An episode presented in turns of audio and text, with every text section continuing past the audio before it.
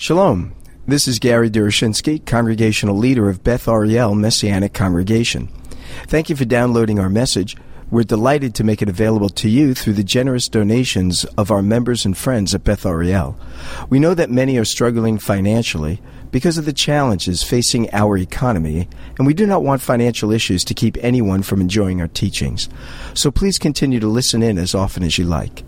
But if our presentations have been beneficial to you, and you are able to provide a financial donation to Beth Ariel, whether large or small, would you prayerfully consider sending a gift in support of our ministry? You can donate online through our website at beth ariel dot org. That is spelled B E T H A R I E L dot org. Also, please remember to pray for us, that we would be responsive to the Lord's guidance as we reach out to the lost sheep of the house of Israel in the greater Los Angeles area. Thank you, and I hope you enjoyed this message. Letter, the seventh letter written to this uh, congregation at Laodicea. So Revelation chapter three, and you can, uh, we'll begin reading at verse fourteen. Okay? Revelation chapter three, verse fourteen, and to the angel of the congregation in Laodicea, write the words of the Amen, the faithful and true witness, the beginning of God's creation. I know your works. You are neither cold nor hot. Would that you were either cold or hot. So because you are lukewarm and neither hot nor cold, I will spit you out of my mouth. For you say, I am rich, I have prospered, I need nothing, not realizing that you are wretched, pitiable, poor, blind, and naked.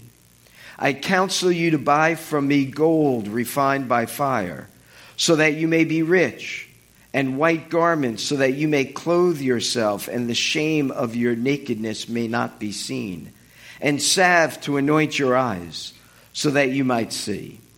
Those whom I love, I reprove and discipline, so be zealous and repent. Behold, I stand at the door and knock. If anyone hears my voice and opens the door, I will come in to him and eat with him, and he with me. The one who conquers, I will grant him to sit with me on my throne, as I also conquered and sat down with my Father on his throne. He who has an ear, let him hear what the Spirit says to the congregations. Now, this is the last of the seven letters written to these congregations as recorded in the book of Revelation. And when you look at all of these letters and you put them together, they give us certain messages, certain uh, statements that we need to take at, uh, with a very serious and to read very significant words to us, not only as individuals, but as congregants, and not only as uh, individuals, but as a congregation gathered together.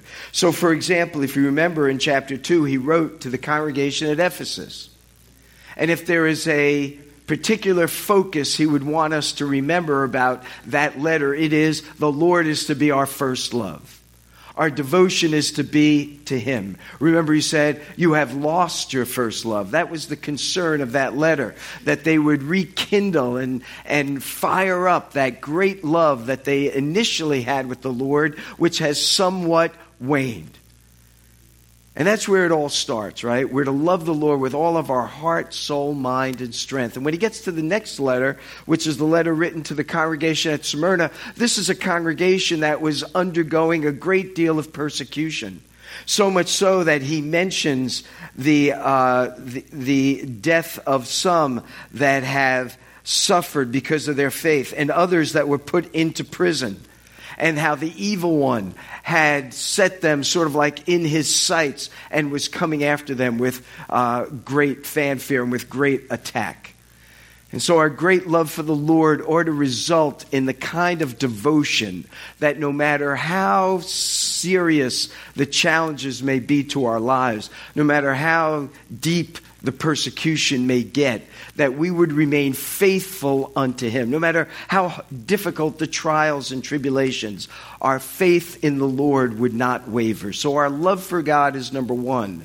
That love ought to manifest itself, he would say, with such endurance that when the trials of life come, we are strengthened and that we stand firm, even to the point of death, because he mentions to us in the letter to Pergamum, maybe if we can just lower that a little bit, it's a, just a, it may not bother anyone else, but it's sort of Uh, ringing a little too too strongly for me. But in chapter two, beginning at verse twelve, he writes to the congregation at Pergamum, and he mentions Antipas, his faithful witness, who was killed among you. So our love for the Lord must be foundational, a love that stands the test of trials, trials and tribulations, even to the degree to which it may cost us our lives. He goes on to write to the congregation at Thyatira. And in that congregation, basically, he's telling them that they need to pursue purity.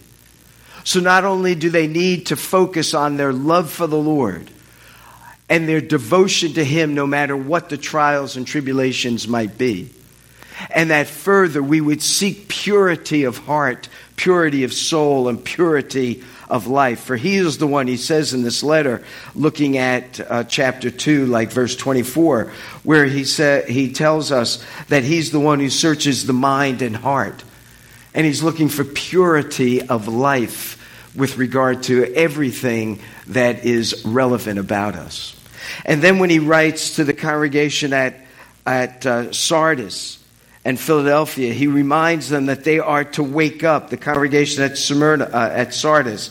He says, if you will not wake up, I will come like a thief. So he tells us we need to be people who love the Lord preeminently, and that that love ought to exhibit itself in endurance, even during difficult tri- trials and tribulations, even to the point of death. He tells us that this love of God that would enable us to endure also needs to be of such a kind that we seek purity of life and of thought. And not only ought to be, we to be ones who seek purity of life, we are to be ones who remain vigilant and alert in our service, in our ministry, because the Lord is coming, is coming soon. And then he would tell us, Uh, here in this congregation of Laodicea, that we need to have the doors of our hearts open to him so that he would do the work that he sees us having need of. He stands at the door and knocks. And if any man opens the door, he will come in. You know, whenever we look at that verse, it oftentimes is a passage that is related to salvation. We also oftentimes hear it that way. And there's relevance to that. The Lord stands at the door of our hearts, and he's knocking. And there's basically these three steps, you know, to opening that door, or to experience salvation in all of its fullness. Is number one, we come to realize that Yeshua is outside the door of our lives, that we have a need for him because we're not really walking with him, or that there are things going on in our lives and we need rescuing, we need salvation, and we realize we haven't experienced it because the Lord is outside our lives, not inside our lives. And the moment we realize it is he who is outside our lives and we hear him knocking, perhaps it is through something that somebody says to us. Maybe it's a message from the God's word that we hear. Maybe it's a song that we hear sung. Whatever it is, we begin to hear him knock. For me, it was the reading of the book of Matthew. The Lord began to knock on my heart as he began to expose it to myself. And I began to see the kind of person I was and the need that I had, and that it was he who could provide that, that need. For he was outside my life, but he was knocking on the door of it. And he was attempting to wake me up to himself. And then it was for me to open the door. And it's interesting, he's outside the door, right? And it's the it is we who have, as it were, the doorknob on the inside. All of us, I think, have seen that popular painting of Yeshua knocking on the door. And when you look at it carefully, there's no doorknob on the outside. There's only a doorknob on the inside, because we have to open the door for him to enter into our lives. And so oftentimes this passage has been understood in the sense of salvation. And I think there's certainly an application. But in reality, this passage is about a congregation. The Lord is outside this congregation, and he's knocking on the door of the congregation. And the congregation even though they may be made up of believers, the congregation needs to open the door to him because they have, in a sense, pushed him out of the life of their congregation. And that's what this letter is about. Look what he says at the front end, as all the letters have an introduction of Messiah. This introduction has Yeshua as the one who is the Amen. He is the faithful and true witness.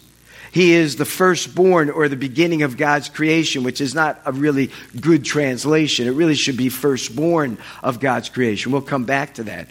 But take a look. First of all, he is called the Amen. Now that's a Hebrew word. It's just transliterated into the Greek. And by calling him the Amen, it comes from the Hebrew word that means faith. That's the word for faith. So when we say our prayer, and at the end of our prayer we say, Amen, we're saying we place our faith and trust in you with our request or with our praise or whatever our prayer may consist of.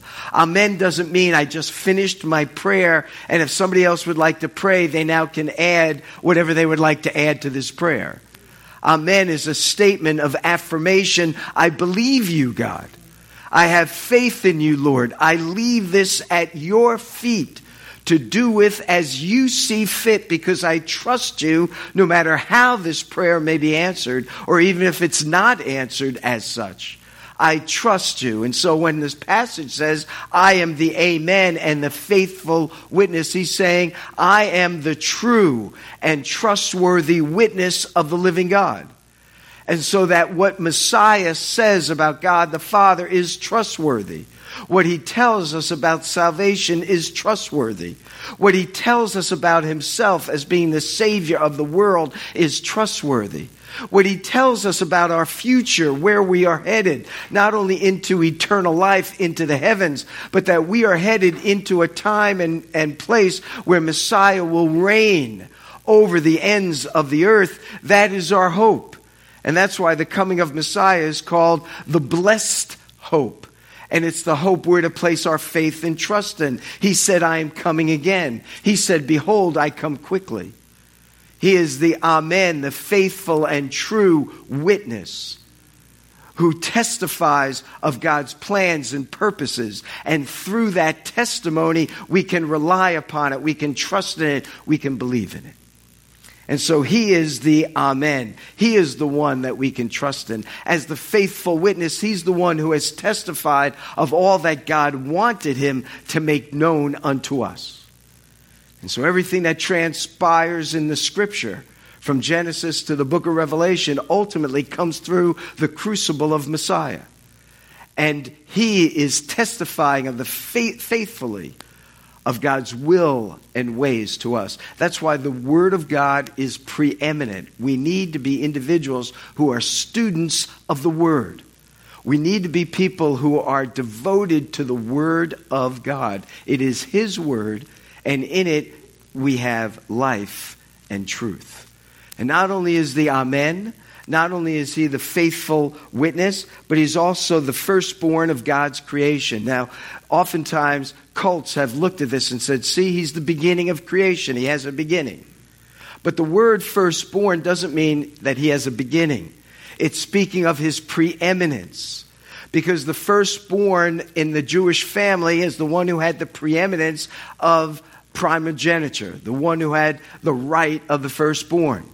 And so he was given a double portion. That's what you see with Isaac.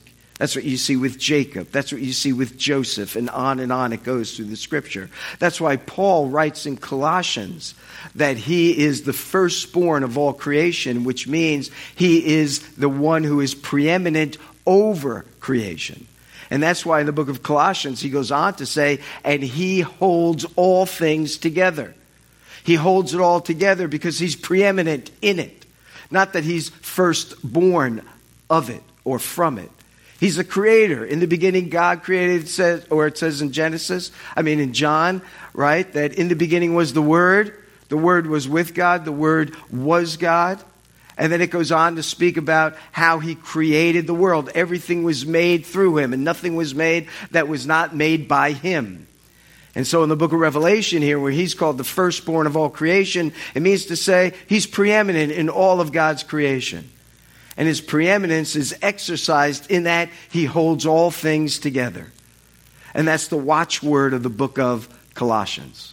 Interestingly enough, Colossae was was one of the cities that was on the outlines of Laodicea. And so the and by the way, Paul writes in the letter to Colossae, he says, make sure that you share this letter with the congregation at Laodicea.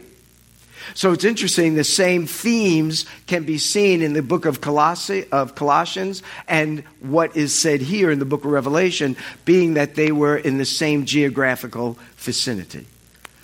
So Messiah is the one that can be fully trusted. He's the Amen of God, as it were. He's the faithful witness of God. And he is the one who has preeminence over all of creation. And then he goes on to say, this one who has preeminence says, I know your works. Now we saw last time in every one of these letters, he says, I know what you're doing. I know what's going on in your congregation. The angels are assigned to these congregations. They do his bidding. They make known what is transpiring. And in one sense, they don't need to make known what's transpiring because he's omniscient. He knows all things. In previous letters, when he says, I know what's going on in a given congregation, it was positive. I know your suffering. I know your tribulation. I know of your faith. But here it's negative. When he says, I know your works. But the works that he knows of, he says, are neither cold nor hot. Now, one of the interesting things at Laodicea, the water source at Laodicea was six miles away from the village or the city, and it was a hot spring. That's why this region also was known for its medicinal benefits. So there was a school of medicine here at Laodicea. And at Laodicea, they had developed, with the use of the hot spring, certain eye salve that was thought to help, not cure, but help people that were losing their vision. And of course, the hot springs were things that people would take these uh, medicinal baths in in order to be strengthened and to gain uh, health where it may have been waning. When these aqueducts, when the Romans built these aqueducts that would bring the water into the village, they brought the water from the hot springs. And as the water flowed over six miles down these uh, stone and concrete um, aqueducts, the hot water would begin to cool. And by the time it got to Laodicea, it was not cold, but it was lukewarm. It's very interesting how Messiah would use the very image of something they're very well aware of. And the problem with lukewarm water is that it did not benefit the people one way or the other. If it remained hot, it would still have its medicinal benefits. If it was cold, like from a well, it would quench their thirst. But rather, the water came in lukewarm. Messiah's point is, this congregation no longer was of any benefit to the community in which it was serving, in which it was established. And he says that because of your lack of benefit to the community, he says, I'm going to just spew you. That's the King James. I'm going to spit you. That's what the New International says. But the Greek literally says, I'm going to vomit you out of my mouth. Messiah is very disturbed by their lack of benefiting the congregation or those around them. Because that's why the Lord puts a congregation into existence, right? That's why he brings believers together. Is not so that they could simply be a country club of individuals that enjoy one another. And that's a danger we need to be very much concerned with. Because when our service is over and we go into the hospitality, the dining room, we enjoy one another's company.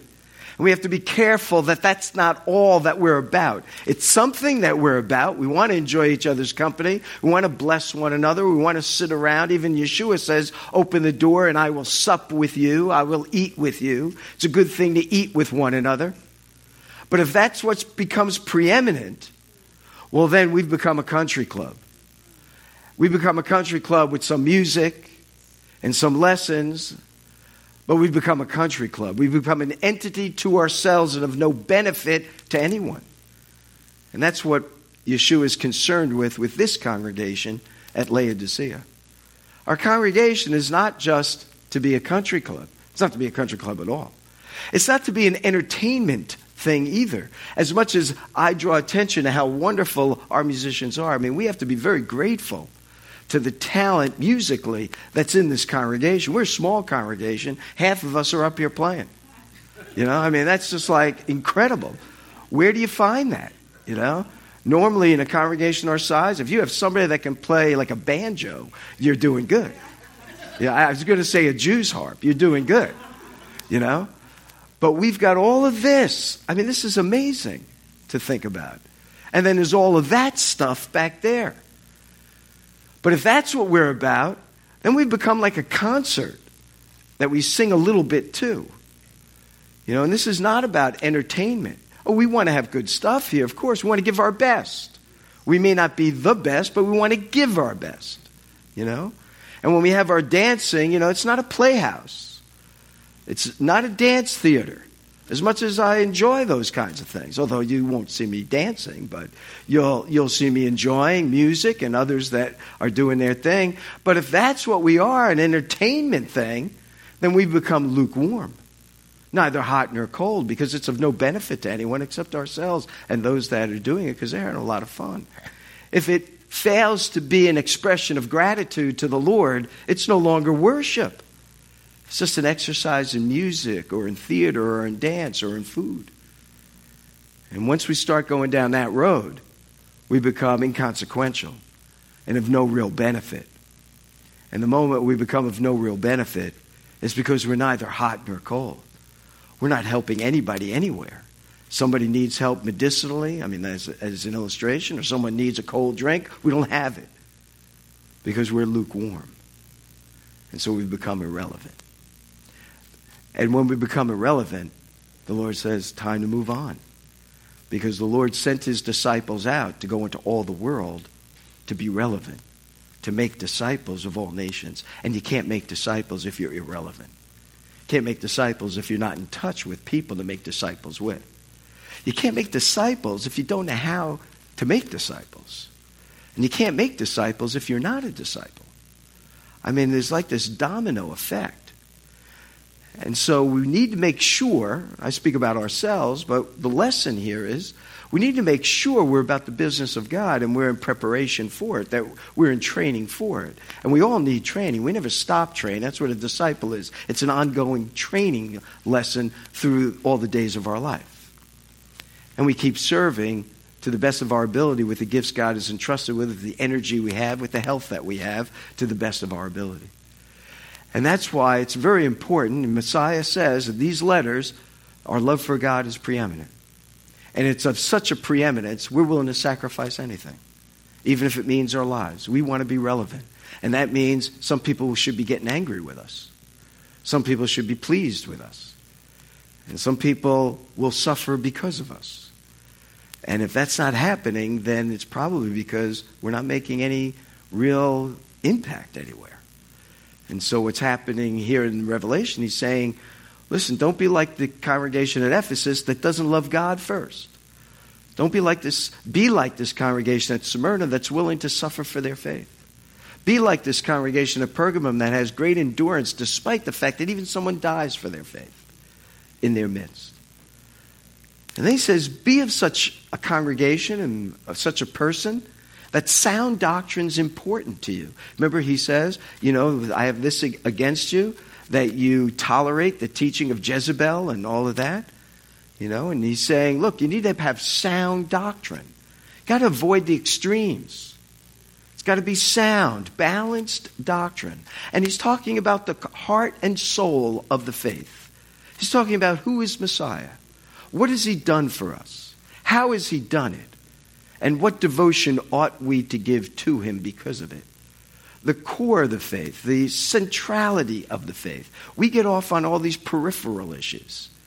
But we have to be people of sound doctrine if we're going to withstand the onslaught of the enemy.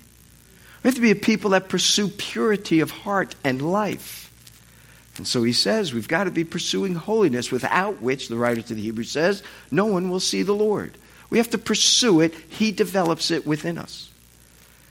And so we have to be a people that are opening the door for Messiah to make those changes in our life and in our congregation's life, right? So he goes on to say, look, I will spew you out of my mouth. The problem with them is they become very content with who they were because nobody was angry with them. You know, the people in the community were all okay because they didn't make any problems for them. So the people in Smyrna and the people and the believers in Pergamum, they were being attacked by the community because they weren't content just to be uh, there. They were ruffling some feathers and people got upset with them. But then on the other hand, they not only were they sort of like complacent, but they were very prideful. Look what they say. For you say, I am rich. I have prospered. I need nothing. I mean, that's incredible statements. That they have it all together. They got the doctrine right. They've got the resources. Everything is in place. But the Lord says that's because you're evaluating your ministry on the wrong basis. They may have had a really nice sanctuary. They may have had all of the electronic gadgetry. They may have had, you know, one of the best speakers in the community or in the, the country at that time. They may have had the resources. They said that they were rich and that they were profitable.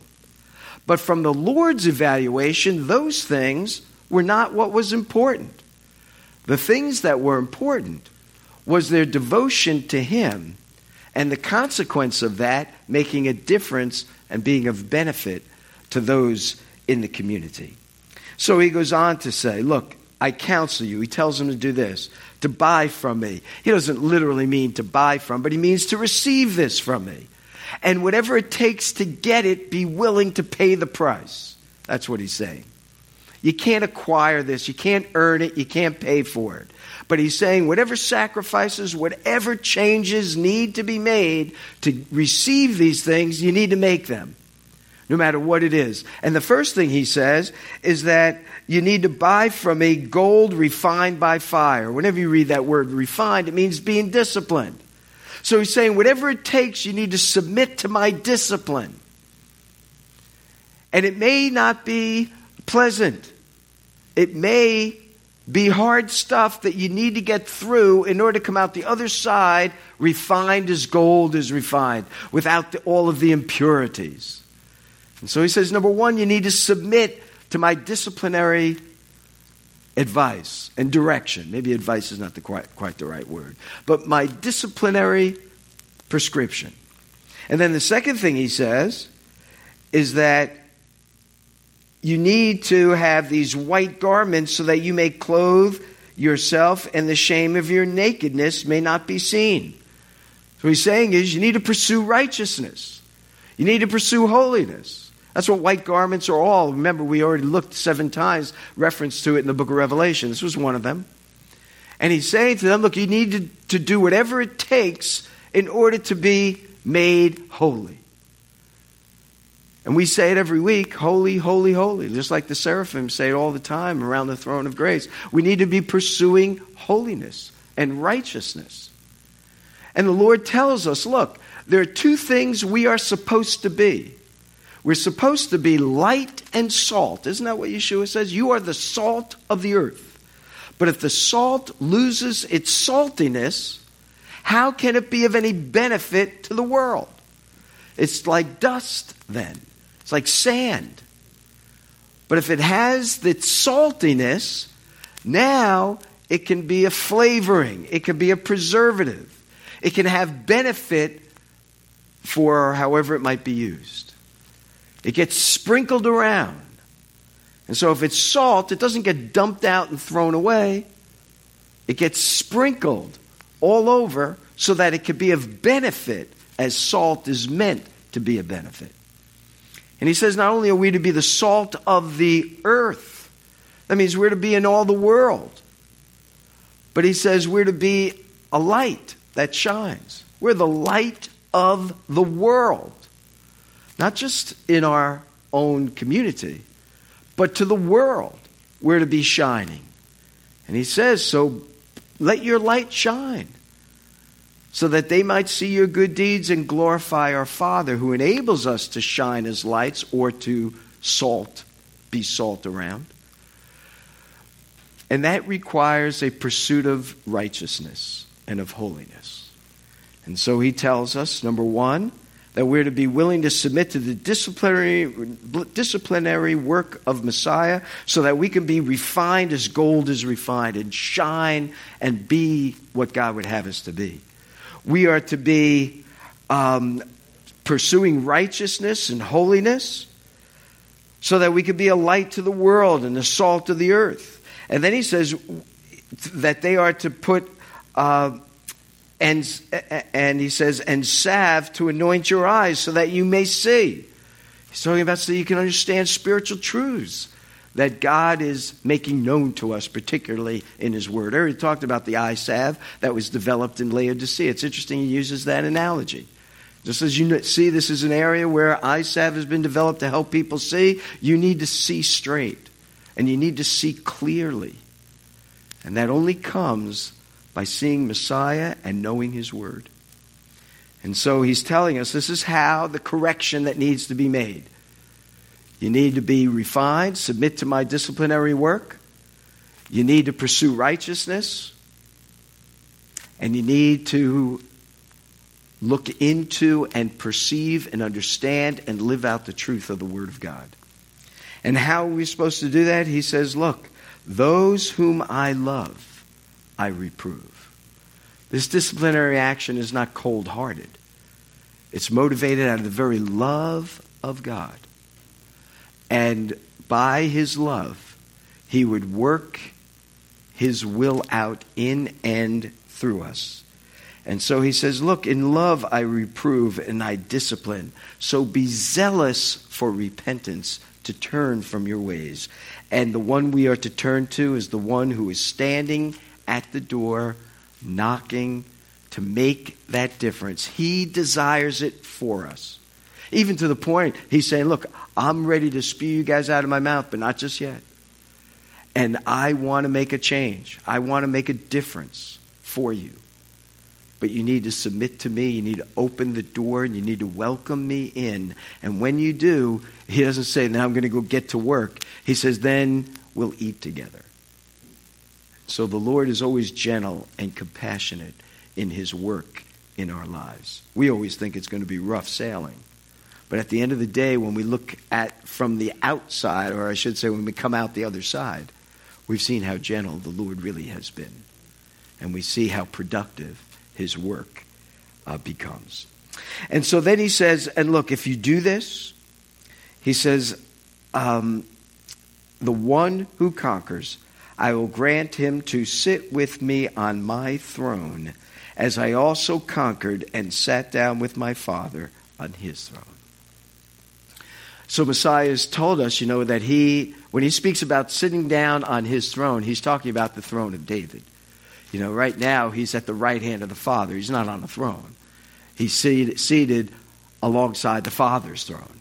But his throne is the throne that will be established in Jerusalem on Mount Zion, in the temple, the throne of David.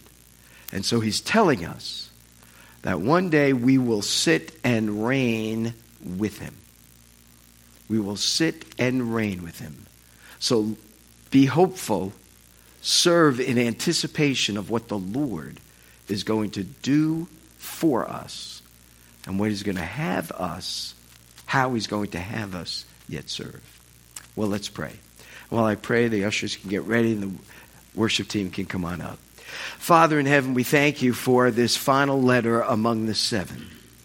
Lord, this is the hardest of all the letters, the most challenging, the most difficult to hear. The idea that Messiah would spit them out of their mouths is a very serious statement. And Father, we would take inventory of our own lives and of our own congregation. Lord, where there is a lukewarmness, may we face that reality, see our lives and our congregation as you see it, not as we see it. And that, Father, seeing things through your eyes, may we be responsive to you, hurry to the door, open that door, welcome you in, that you would come and dwell with us, that you would sup with us, and then you would begin the work of restoration. You would begin the work of change and transformation that will result in us being a holy people, a righteous people, a serving people, a beneficial people, a people who are making a difference in other people's lives because we've allowed you to make a difference in our own lives. And so, Lord, we do turn to you, and we do pray that you, by a work of your Spirit, through the empowerment of your glory, that you would change us and enable us to be the light unto the world that we are meant to be, and to be salt in our in our world that is in great need of such saltiness. Lord, we want to be agents to proclaim your word.